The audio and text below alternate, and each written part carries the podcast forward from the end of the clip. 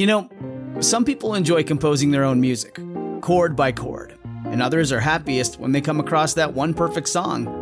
Work is not a lot different than that.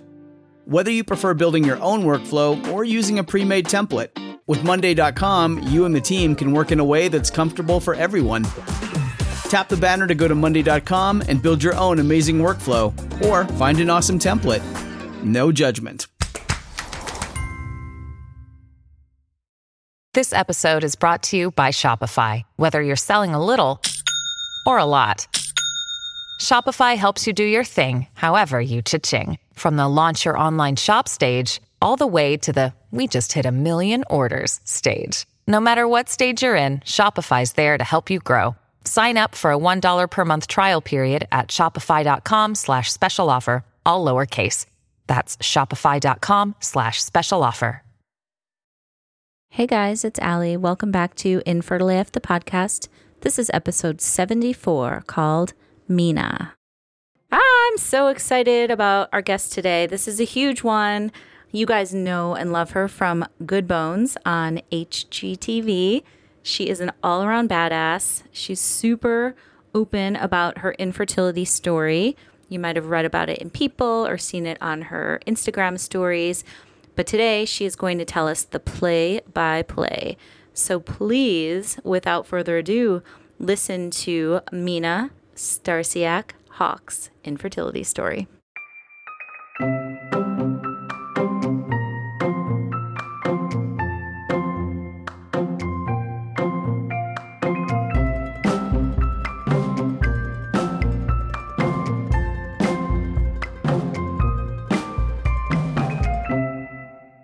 Thank you so much for doing this today. I feel like I know you because there was just, uh, well, there was just a Good Bones marathon on, and my friends were like knew I was talking to, you, and they're like, "You got to watch this. You got to watch this." So I I like watched back to back to back.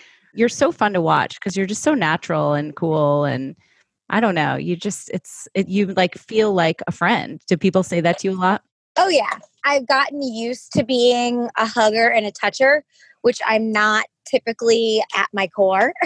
Yeah. But I think it means like we're doing our job well if people feel like they know me well enough to, you know, be like, oh my God, can I hug you? I'm like, sure, which is a little weird right now because no one's hugging and touching. Right. Um, but pre pre pandemic, there was a lot of that. I mean, even in Menards yesterday, we're all masked up and a lady asked to take a picture with me and asked if she could touch my stomach. Which Oh is God. which is I mean, like you feel rude saying no, Yeah, but, that's, a little Like, much, It's a perfectly reasonable thing to say is no, stranger, you can't touch my stomach. right? Um, but I was like, I don't care, whatever. yeah. Well, it's also like then you don't want to say no and then have it like some news story comes out that you're rude to somebody in Menards, Yeah. right? exactly. Yeah. well, I have to say, I I just love how you're so open about you know your whole life, and you know you you covered a lot of it on your show, going through infertility and all the struggles and all the good and and the really hard times too. So. As somebody who went through it myself, I really, really appreciate you coming out and being so open about it. And you know the effects and the the way that people will watch that and feel so much less alone it's like you can't even measure it like you've you know it's like goes beyond so thank you for doing all that and thank you for talking to me today too No, of course. so let's start at the beginning what were you like growing up did you always want to be a mom I mean, I definitely wasn't the type that thought about that. Like, I was just kind of assumed, like, yeah, I'm, I'm gonna get married, I'm gonna have kids, but I definitely wasn't the girl in high school or in college where you know my college roommates. I lived with seven other girls. We'd be sitting around the living room, and they're like, "Well, my first baby's name is this, and my second is this, and then it's gonna be the like." I was like, I don't know. I mean, I'm gonna have them, but I don't know their names. mm-hmm So it was just like not really an active thought process. But I, you know, I wasn't planning my wedding since I was five either. I think Right. I've always just been more like, I'm going to do all those things, but I'm going to work my ass off and then I'll do those when it makes sense. yeah i love that i'm kind of the same yeah so tell me about how you and steve met I picked him out on Facebook. He loves when I tell people that. uh, but, you know, when you get to a place like when you're an adult out of college, like it's very hard to meet new people. You're either pretty much I got to the point where I was like, all the guys I know, I've dated and don't want to date again, or haven't dated because I never want to date. I need like a new pool of talent. And I had made friends through another friend this nice girl, and she'd set my roommate up on a couple dates. And I was like, well, what about me? Mm-hmm. So pretty much we went through her Facebook account, and this was when I was 28, mm-hmm. 27, something like that. Um, and she showed me a couple of her guy friends that were single. And I said, I would like this one with the beard and the like the plaid shirt. This is this one's cute. Uh, so she kind of sent that. We we did this big group date, and like him and I both knew what we were there for. But mm-hmm. there was mm-hmm. about twenty of us. We were all watching a Pacers game, and as soon as he walked in, I was like, "Oh, he's cute." Sat on the as far away as he possibly could from me he between did these 20 people. Yes. but he sends my friend Leanne, our mutual friend, a text. It's like, she's not like you said she's hot she's not hot she's beautiful so leanne has screenshot this text and sent it to me Aww. so i know he says this and then proceeds to ignore me the whole time he was um, probably intimidated by you well he teeters back and forth he's like says that he was so intimidated by me but also says like, well, I knew what I was doing. I was playing hard to get. Oh, so sure, sure. Right. Exactly. That's funny. That's a good first date too, like a sports game, like a group kind of thing. Yeah. So when did it turn a little more serious and when did you guys become like a couple? So it's kind of funny. So we went to the Pacers game and like I go to bed at eight o'clock. Even uh-huh. in college, I was the one in hoodie and sweatpants while the girls are getting ready to go out, you know, at 11 p.m. I'm like, you guys are crazy. So I stayed up way past my bedtime this night. We like went to another bar. I think I was up to like 2.30 and then I was like, screw this. I'm out. I'm going home.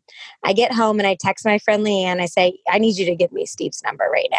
So she gives it to me and I text him and probably used a bit like gruffer language, but was like, okay, you're being a huge sissy. We both know why we were there. Let's try this again tomorrow and do better. Pretty much is what I said. Nice. Um, yeah. And he just laughed. He thought it was funny. And um, then we went on a couple more dates and it all kind of, you know, from there. Yeah. Now we're married and we got a kid. Right. So tell me about when you guys started to, did you talk about having kids before you got married or was it like, where did that come into play? Yeah, I think because Steve's not much older than me, but he he's 39 and 35. So yeah, like we have three or four years difference. So when we met, um, and I was like almost 28, he was in his like low 30s. So mm-hmm. at the mm-hmm. point where like let's put it all out on the table. And there were those were kind of the things that we talked about. He lived in Fishers, which is the suburbs of Indy, and I said, just FYI, I'm never moving to the suburbs. Mm-hmm. Let's get let's get that out of the way. I don't know how many kids I'd like, but I'd like to have kids. I want to get married, and we were. He was like, "Yeah, those things make sense. Mm-hmm. Cool." Yeah, and, and there it wasn't really much beyond that. Okay, what happened when you guys started to try? I've been on NuvaRing since I was 17. Okay. So over God, it was I think I was 30 when I got pregnant with Jack. Uh-huh. So I mean it'd been over a decade. Uh-huh. And you always hear the stories like, well, it could take months, it could take years for your body to get used to like not being on that. And literally the first like three weeks after I took it out, I didn't know obviously those three that three weeks later, but I was pregnant like right away. Mm-hmm. So that was exciting. but also in my head, I'm a control freak. So I'm building this house.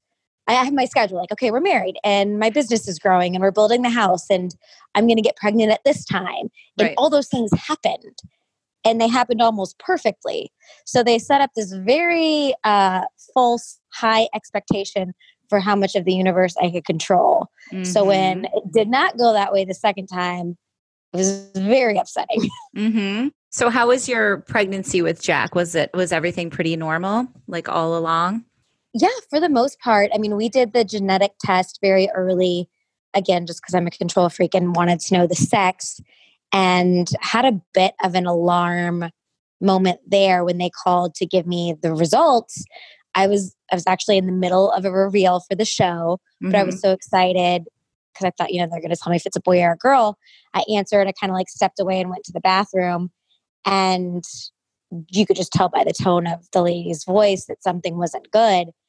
And I was not prepared for that. And she said, you know, um, your baby, it's a boy and he has Klinefelter syndrome, Mm-hmm. which is when they have a male chromosome and two female chromosomes. Mm-hmm. And a lot of things like go along with that. They're completely sterile. They'll develop like breast tissue and more like feminine features and a variety of developmental delays um, as far as like learning and emotional and mental and this whole slew of things. So, not what I was ready to hear. Mm, that must have Um, been tough. And yeah, and Steve just he comes by all the reveals. So he had happened to come by five minutes after that. And he walks in the front door and I'm like, go get like go out in the car. We need to talk now. And his response was, I didn't do anything. And I was like, no, no, no, I know. So I tell him all this. We're doing all this research. We've already found like support groups because our biggest concern was not only our baby's going to be sterile, is he's going to have a tough life because he's going to have breasts. yeah. And then I get a phone call. It was about two hours after the first one where they said they'd made a mistake. He has Jacobs syndrome, which is two male and one female, Okay. which is very different. That's very different. Holy shit. Yes, very different. And there's very little research on it because it's so, uh, the characteristics and what it causes are so non existent. Most people just don't know anything about it until they do a genetic test for heritage or because, you know, they're doing a, a pretest to get pregnant. So, Mm-hmm. Jacobs syndrome, like the average height, you're super tall, adolescent acne, slightly higher incidence of ADHD. Like that's it. Mhm. So, Wow. What did you think when you got the call and they were like, whoops? they were like, we, you know, we wanted to get back to you guys before you freaked out too much. And Steve and I are like, what the F do you mean? We've Right. been freaking out for two hours. Like, Exactly. I mean, you guys, everyone makes mistakes, but that is a very big and stressful one. Exactly. Exactly. Wow. So was it pretty much smooth sailing after that, or did you have any other Yeah. along the way? No, it was pretty much smooth sailing until we actually like went to have him. We were being induced in the 39th week and we ended up being there for 35 hours before they finally did a C-section because Uh huh. my cervix just wasn't doing anything past three centimeters. I was like, Okay. nope, not happening. How did you feel about that? I had two C sections, so I'm totally down with the C section. But was it? I was I was begging for one like hour 10. I'm like, that's Yeah. happening. Let's do something here. yeah. Um, but they wanted to give it more time. Oh my gosh. Well, just like looking through your Instagram and stuff and watching all your stories, he's such a cutie. So, when did you guys when did you guys decide that you wanted to start trying again? I knew that before we'd even had Jack. Um, Yeah. I really wanted Irish twins. Um, and my whole idea was let's just get all the crazy out, all the poopy diapers out. My closest in age siblings are 14 months older and like 13 months younger. So we're all super close in age. Mhm. So pretty much like as soon as we were allowed to have sex again, we were trying. Mhm. Yeah. And then it just didn't work. Right. So, how long before you guys realized there was an issue?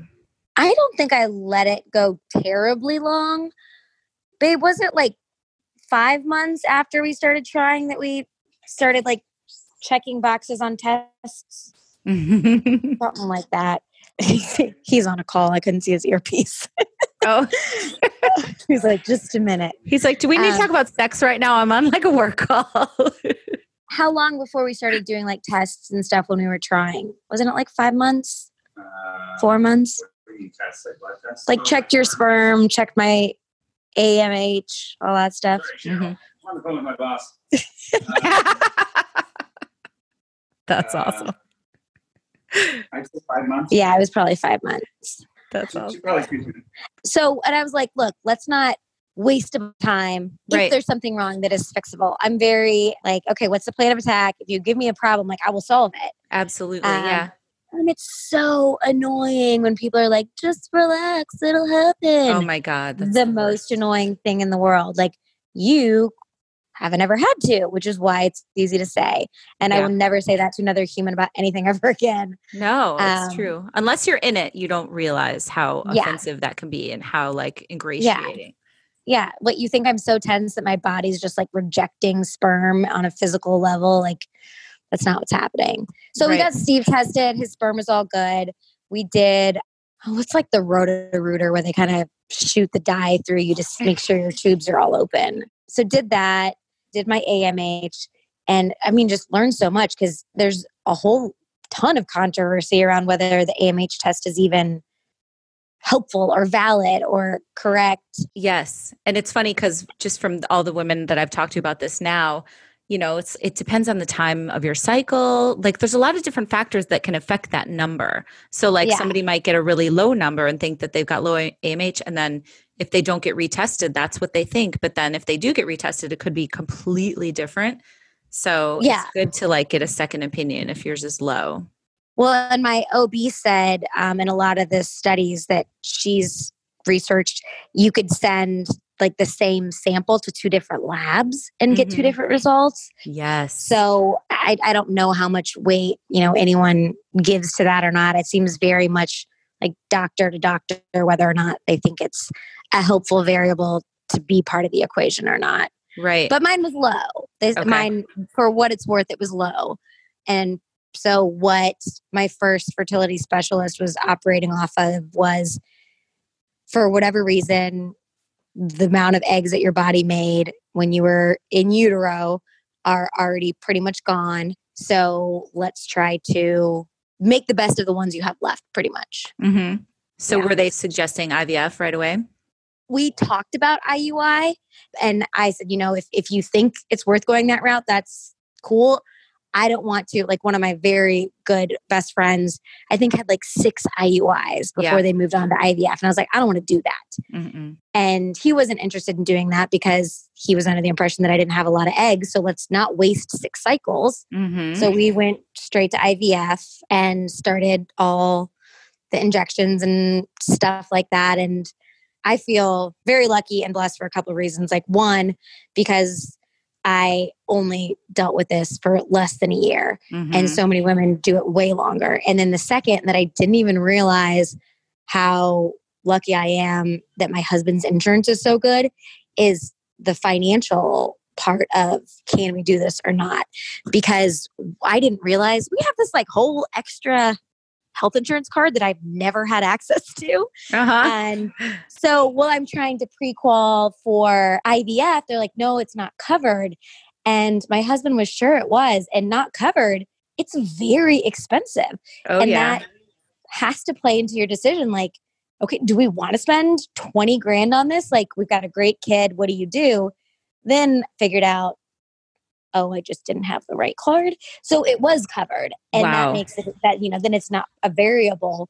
But for all the people that don't have that kind of coverage, yeah, that's sucks that like the Yeah. money has to be part of your decision about whether you're going to try to have a kid or not. Absolutely. I was one of those people. It was not covered for me, but I was lucky too in that I did only have to do one round of IVF and I did have secondary infertility as well. So, can I ask you a little bit about that? Like, were they diagnosing it as secondary infertility for you? And, like, what did you think of that term? And how did you feel about all that?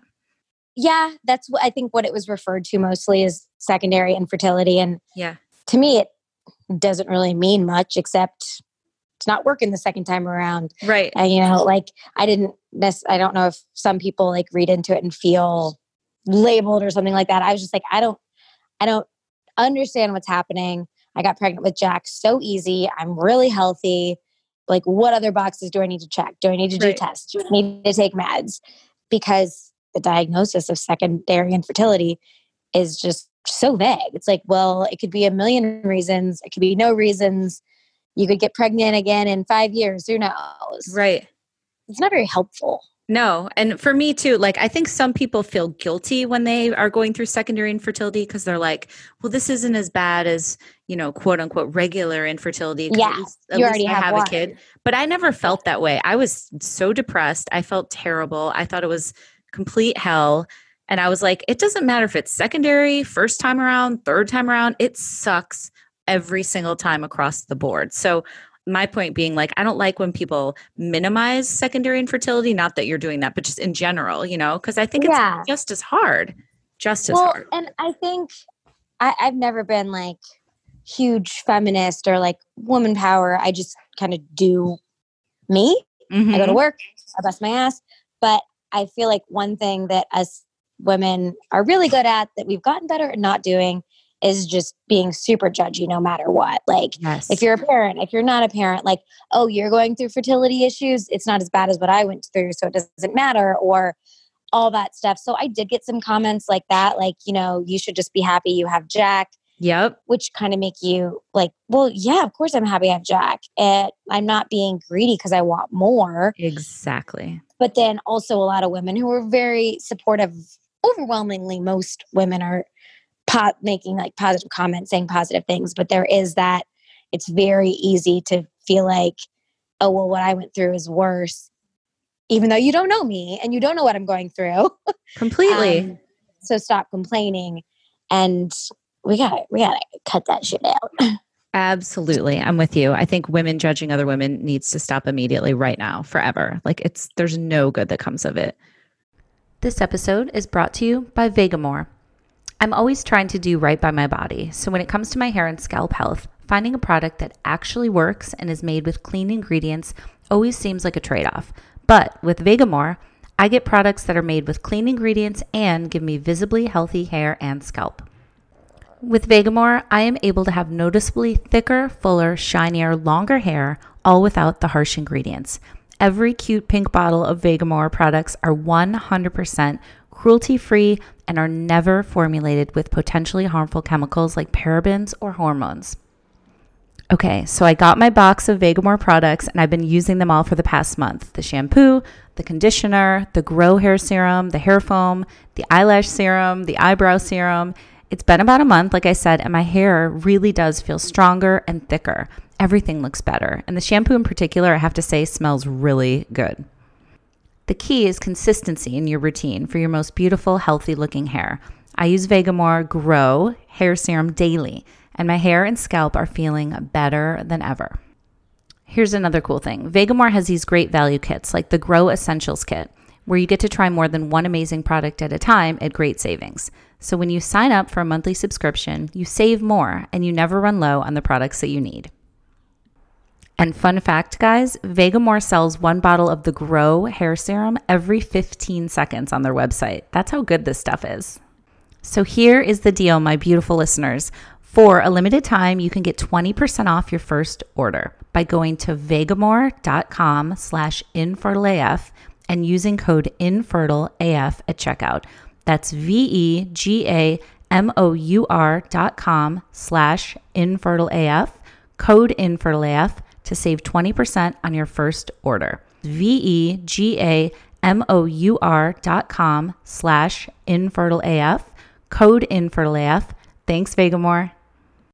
Say goodbye to your credit card rewards. Greedy corporate mega stores, led by Walmart and Target, are pushing for a law in Congress to take away your hard earned cash back and travel points to line their pockets. The Durbin Marshall credit card bill would enact harmful credit card routing mandates that would end credit card rewards as we know it. If you love your credit card rewards, tell your lawmakers hands off my rewards. Tell them to oppose the Durbin Marshall credit card bill. So, how were you feeling like going through all this in the public eye? Did that give it another level of like anxiety and like just toughness all around? there were only like two moments where it really kind of was part of my active thought process even before the show like with my family and like in college in my dorm my door was open all the time like which was is just literally how my whole life is it's like Mhm. whatever y'all want to know i'll tell you i don't care Yeah, and now there's just a lot more people listening right. so when all this started happening it was just part of like stuff i would ramble about on my insta story and you know Mhm. there were you know a few like maybe a hundred thousand people and now there's i don't know how many I have like 300000 sure. so it was just really crazy to see the hundreds and hundreds and hundreds of messages Mhm. from women saying thank you so much for posting this like i haven't been able to talk to anyone about it and that you're normalizing it Yep. means the world to me. And I just kind of felt like this is something that's easy for me to talk about right now. So if it's helping people, cool. I'll keep Mhm. talking about it. I'll put it all out there. And the only time that it got like, uh, what did I do? um, was when we got it was so there was two moments when we went to the doctor's office after our failed IVF round and you know my there's two people from the production team in there because it's a tiny office and they're like family we've been together so long and they're filming him telling us you're never going to get pregnant without mm. a donor egg. And I was like okay like this is real. He's telling me this is something I can't fix and this now like the people that have been following this journey like i i have to share this part because you can't just share like the good or the process or the exciting and then the second even worse one was when we'd actually had the positive pregnancy test and we're going to my doctor's office and it didn't really click in till we were on our way and like white knuckling the little handle in the car Mhm. telling Steve, my husband, like it didn't hit me till now that it's very good chance that there's no heartbeat. Like Mhm. That's that that's like what is it like 20 or 30% chance, which is Mhm. huge. And so when we got to the office, our doctor pulled us to the back and he was like, "Look, I can do a quick ultrasound. I can check and see the results because you know this could this could go in a very sad direction." And so we talked about it and kind of decided, you know, if if we do it ahead of time and it's positive, great. Now I have to fake doing it again and being excited. Right. And if we do it now and it's negative, am I just not going to share that part Right. because it's right. sad? And so Steve and I decided like we're going to share it regardless. So oh my we're just going to do it real time. And I go back out to the waiting room to like my family, my production team, Yeah. and I'm having to explain to them like you guys have to understand this could go really badly and then we will all be very sad. So please Oh. be prepared, like worried about their feelings. Yeah. Um, and, and and I mean, and there was a heartbeat, and it was Oh, great. But those were kind of the two times where I think it really hit home. But again, so many people appreciate it, and like they're like, you know, you usually hear people say, "We went through IVF. This is our beautiful baby." End of story. You Yep. don't see all the cruddy stuff in between. no, I think it's so cool that you guys shared all of that. And I'm sure it was really hard and making the decision, but it's such a testament to like how real you are that, you know, you chose to to have everybody who's invested in your story like be right there with you. So I, Yeah. Really appreciate that. And I think anybody going through it does, you know. mm-hmm. So can we talk just a little bit about did this affect your relationship like negatively at all? Cuz I've said many times before like with my husband and me it was so hard. I mean there were points where we were like are we going to get through this Yeah. you know my journey was There like 4 years in total and four miscarriages and blah blah blah. Times where it just really sucked and we weren't on the same page at all. Yeah. That's why I think like part of it is we're lucky because we didn't have to have that long of a stressful period. It was a year. Right. But I think it was, I mean, probably it was challenging for me because I was getting like, it was my body that wasn't working. Steve's sperm were fine. He's good. And he was giving me or helping with all these injections. So there's lots of hormones. And then it's like, oh, you're having sex because you're, yeah, it's, it just kind of turns a little mechanical. totally. Are you on the phone, babe? Nope. Are you off?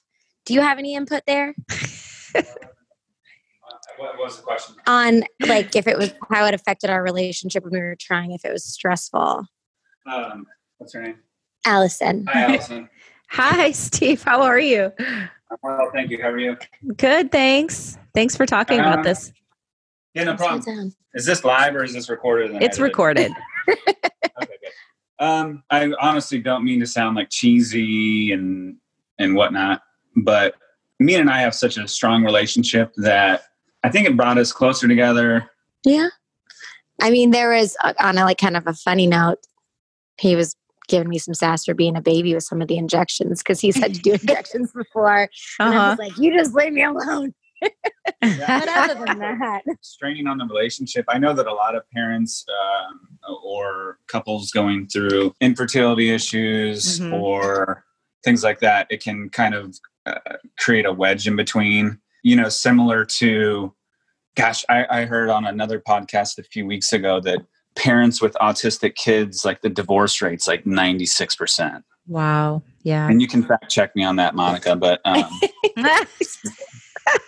Do you guys listen to Dax? Yes, Totally. That's like his. Uh, yes, he's I all love day, Dax and. Monica. Yes. it's my PhD. To be honest with you, I think that most people don't need to go to college. just listen just to listen to Dax. podcasts, not not just uh, not just the armchair expert, just like Yeah. podcasts in general. Just listen to Yeah. podcasts. Just educated. Um, you know the the uh, divorce rate with people trying to have kids that are unsuccessful is is higher than than not, and I think that me and I both had this clear vision of like if we have a kid, great, we're super happy. If not, cool, we can kind of go on to the next chapter, whatever that is, and. I think we it's it was a conversation that we had early on to have that mindset. And I think that if you don't have that conversation, you're dead in the water. Well, we had the same goals. I That's think, what I'm which, saying. Yeah, which is what conversation. helped. 'Cause Right. We're like, we're gonna do IVF. We're not gonna we're not gonna do ten rounds of this and Right. you know wear ourselves out. So I think Yeah. that was probably that's a good point Steve made. Like why, like we'd already pre-decided this is what we're doing, and I think it can get really stressful because it's probably very natural for one partner or the other to want it a lot more than the other Yeah. or to feel like this is too stressful for me and the other one want to keep going and those kind of things i think can create a lot of like divisiveness in a relationship and we were luckily on the same page about how we wanted to handle it Well, Yeah. I think also had the kids conversation very early on. We were pretty much on the same page. The number was a little far off, i wanted a lot more than i want now but it's funny. I'll talk to you know clients, associates, friends, or whomever, and say I, I take the approach of not asking about like, do you have kids? Oh, you don't? Shame on you. Like, don't do that to people. Yeah. stupid. It's the worst. But if they bring it up, oh, Julie wants a kid and I don't want a kid, I can't help but think in the back of my mind, that's not going to work. Yeah. exactly.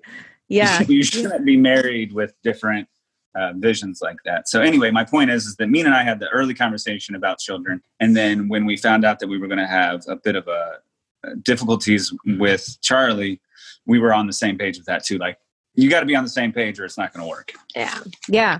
Thank you so much for saying that. Yeah, I agree with you. It's you got to be on the same team. You know, it's Yeah. managing expectations and like you said, my husband and I I wanted it so badly and he we already had a kid and he was like, "I'm good. Like, yeah, I want one, but I'm not going to like go through hell to have one." You know, and I was like, "I'll do Yeah. anything." So that was our you know, we really had to work through that and it took a lot of like therapy and we finally came to an agreement. We're like, we'll do one round of IVF. If it doesn't work, we're closing this chapter. Yeah And- that's that's exactly kind of where we were Yeah. um because steve uh, i mean steve would do anything for me So if I said I want to do 10 rounds, he would do it, but it would create a you know a shitty situation. Yep. So we just kind of found that happy medium. And again, it was an easier decision not to downplay second infertility, secondary infertility, but we had Jack. So we were like, if we like we don't have to go to the ends of the earth to make this happen, like we do, we have this we have this fallback plan, like that we have a perfectly amazing family right Mhm. now. hmm I know exactly what you mean. Yeah. And it's okay to want more. And so we got our more and now we're gonna be done. Yeah, and if I can jump Totally. in quick, um, men are wired differently, and I did not know that like I could love this a baby this much. Uh huh. I think men are kind of like viewed as like providers. Okay, I'll go out and I will collect the berries and I will get the Kill the squirrels and I'll bring that home and you guys hang out and you know I'll die by a lion in the woods. I don't know where he's going with this. Well, my point is, like, I like the didn't visual. I, didn't know that I would Like have that much love. For, yeah, that, like I didn't know that I like I love Jack so much that when we were trying to have a second, I was like, I don't know if I'll be able to love uh, harder or more. And everybody tells me that you can, and Right. that it that it'll happen. So Yeah. But yeah, I think he genuinely believed that. He was like, I'm okay with one because this I can't I, how could I do that again? Yeah, not Yes. enough of me. That makes perfect sense. Oh, thank you, Steve. you're welcome. I'm done. it's so funny because we were we were at lunch right before the podcast, and I told him you know that I was doing it, Yeah.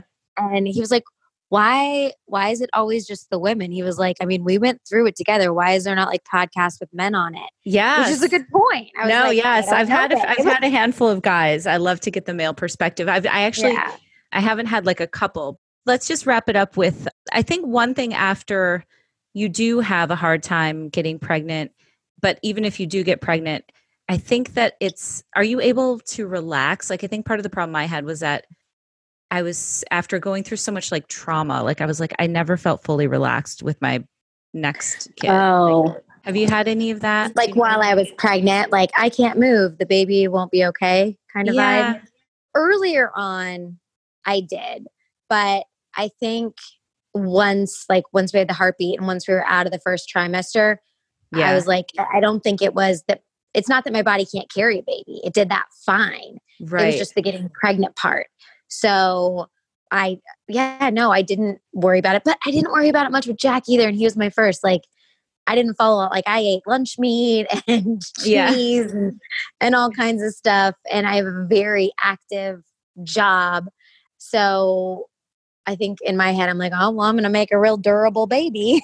right, Uh, exactly. but I can totally see like ping ponging to the other end of the spectrum and like not wanting to make a single move wrong. I mean, one of my best friends that I was talking about earlier that did a bunch of IUI and IVF, they have a little girl that's just six months younger than Jack. And they found out they were pregnant like a week before or a week after we did, just on their own. Like they hadn't done anything else. And it was right at the beginning of the pandemic. And they left and went to stay with her mom in Florida because everything was shut down. None of the kids were in school. They have a 12 year old too from a previous marriage. And so there was like a couple doctor's appointments that are those early ones that, Mhm. you know, aren't really much of anything. And when they finally came back and she went to the doctor, there wasn't a heartbeat. And I just can't imagine like all the questions I would ask myself, like, did I have a sip of wine or did I like what did I mm. do? And that's just got to be the most like excruciating thought process that you could go through. And they're, you know, in, in a good place now. But that that if something had happened in Yeah. this pregnancy, I 100% would have gone down that rabbit hole. Yeah. I think as women too, that's another thing we do is blame ourselves, right? It's like, what did I do? I shouldn't have done that. I shouldn't, you know, I shouldn't have rolled over that way or, you know, like there's so many, you can go down that like spiral. Yeah, for sure. Yeah. So you're due September? I go um, Wednesday next week and I'll schedule my C section then, but it should be mid September. Okay. And you already have a name for the baby, right? If the press Yes. is correct. Yes, it's Charlie Drew. So good. That's a Mhm. great name. And what do you think the next, like the, the next couple months are going to bring for you? Oh God, it's so hard to tell. Like if we get shut down again, it's just gonna be a lot of chilling. Yeah. Um, but we have, and I mean, we got so so lucky with our nanny. She's incredible, an early childhood development degree, Oh, wow. and she's so great with Jack. So it's Mhm. nice that you know the first couple of months when I just had Jack, I would take him to the job site with me. They're so Mm. easy when they're under three months. Mhm. So I imagine there'll still be a lot of that. I had, I think, like two months maternity leave scheduled. And as you can see in the show, he's on the job site at like 10 days old. totally. Um, so I think probably a, a lot of the same that in that regard. And, you know, we've talked about just making sure Jack still feels important. And yeah. so doing like, you know, Steve does swim classes with him. So he gets his own parent time. That's Um, awesome. and then just hunker down for the winter Yeah. and we'll see.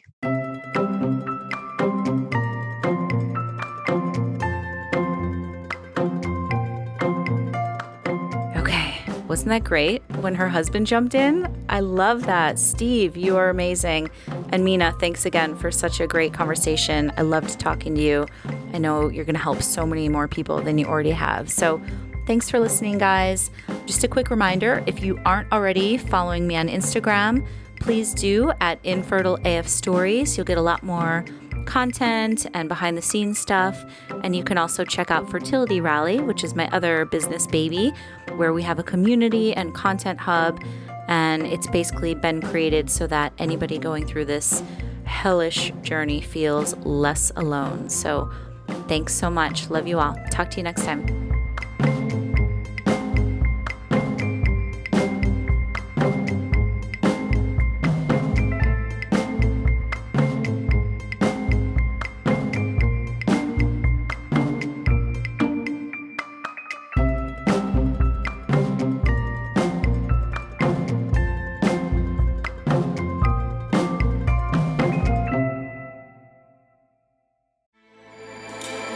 With everything you have on your plate, earning your degree online seems impossible. But at Grand Canyon University, we specialize in helping you fit a master's degree in education into your busy day.